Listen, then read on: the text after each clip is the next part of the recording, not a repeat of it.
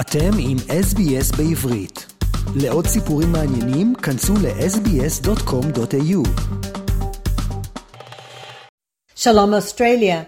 After 29 weeks of protests and mass public opposition, the Knesset gave its final approval on Monday to a law that prevents the courts from reviewing the reasonableness of government and ministerial decisions, the first major bill of the government's judicial overhaul to pass into law. The bill entered its third and final reading with 64 votes in favour and zero against, as the entire 56 member opposition boycotted the vote in protest. The vote concluded 30 hours of continuous plenum debate.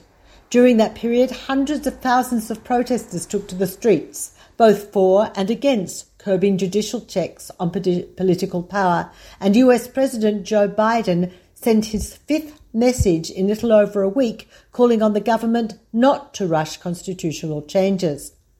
The massive wave of protests against the bill culminated on Monday night with hours of chaos as demonstrators blocked roads and vowed to continue to fight the government's efforts to weaken the judiciary.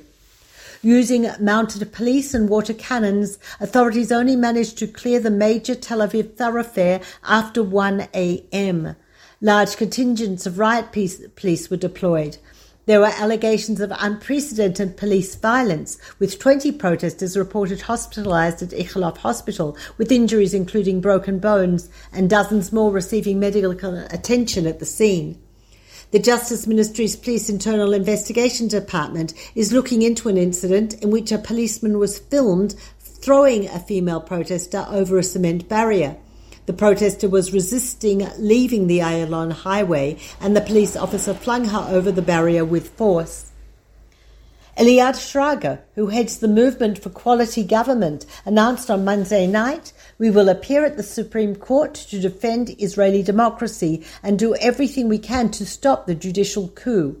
We will continue to protest and to fight everywhere and on every stage until the threat is removed. Supreme Court President Esther Hayut and other senior justices cut short an official trip to Germany in order to hold a hearing on petitions against the legislation. Hayut was leading a delegation of Israeli justices visiting the German courts and was scheduled to make a speech at an event marking 75 years since the establishment of the State of Israel. The High Court of Justice stopped short of issuing an injunction against the law but scheduled a September date to hear the petitions, along with petitions demanding Justice Minister Yariv Levin convene the country's Judicial Selection Committee. Seven petitioners argue that the reasonableness law is an illegal power grab that opens the door to serious abuse of authority, saying it was rushed through the Knesset without opposition buy-in. They claim that the court is perhaps the last redoubt standing before the collapse of the democratic regime in the State of Israel. A Labour court ordered the healthcare industry back to work on Tuesday, ending a single day strike by doctors and other medical staff that they staged in protest of the passage of the government's first judicial overhaul law.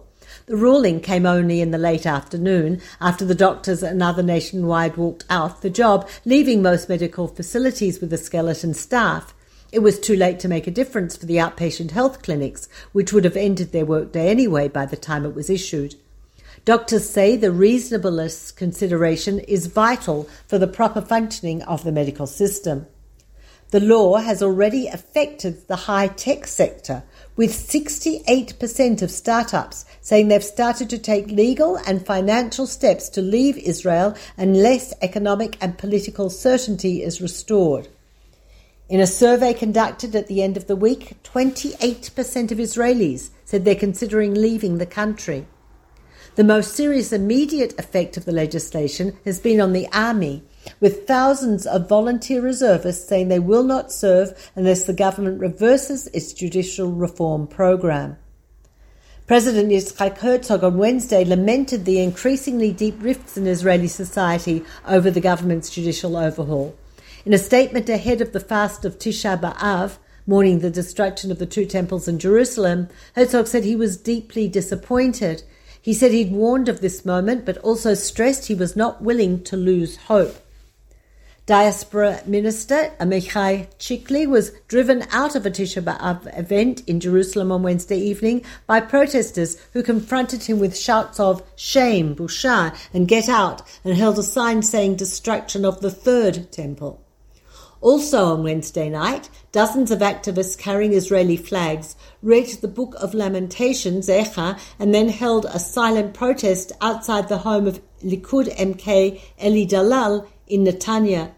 During the reading, Dalal left his home to join the protest group, which welcomed him with a round of applause in a rare moment of conciliation.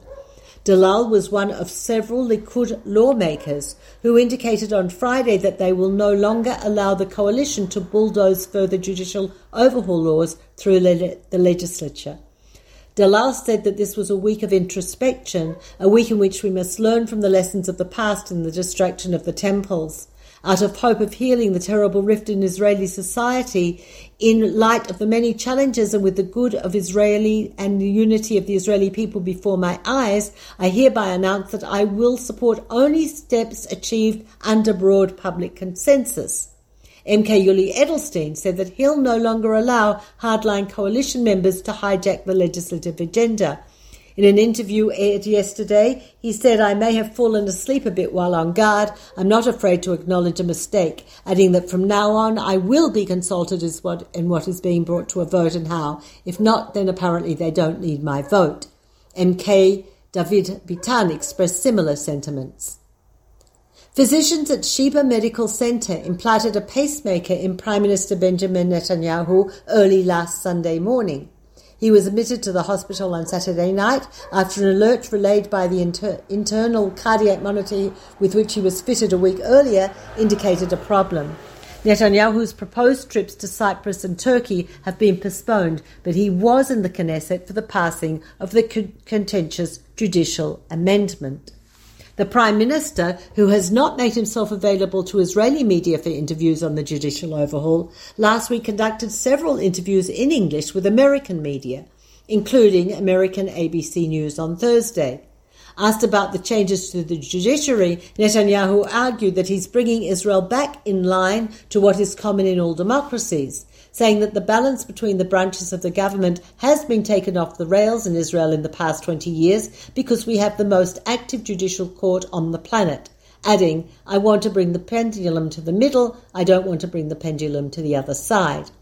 He called the law to prevent the courts from striking down cabinet or ministerial decisions based on their being unreasonable a minor correction. He said it's described as the end of Israeli democracy. I think that's silly, and when the dust settles, everyone will see that.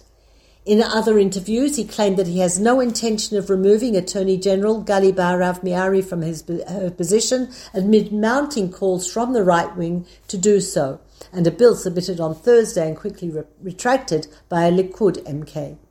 He indicated that he plans to use the repeal of the reasonableness consideration to reappoint Aryeh Deri, head of the Shas party, as a minister. Asked by, directly by NPR whether he would abide by a court ruling to strike down the legislation, he refused to say. Another large demonstration against the legislation was held in Tel Aviv on Thursday night. And last night, nearly a quarter of a million Israelis turned out to protest across the country. It was the 30th week in a row, and protesters vowed not to ease up. Streets were blocked in Tel Aviv for several hours. This is Peta Jones Pellach reporting for SBS Radio from Jerusalem. עקבו אחרינו והפיצו אותנו דרך דף הפייסבוק שלנו.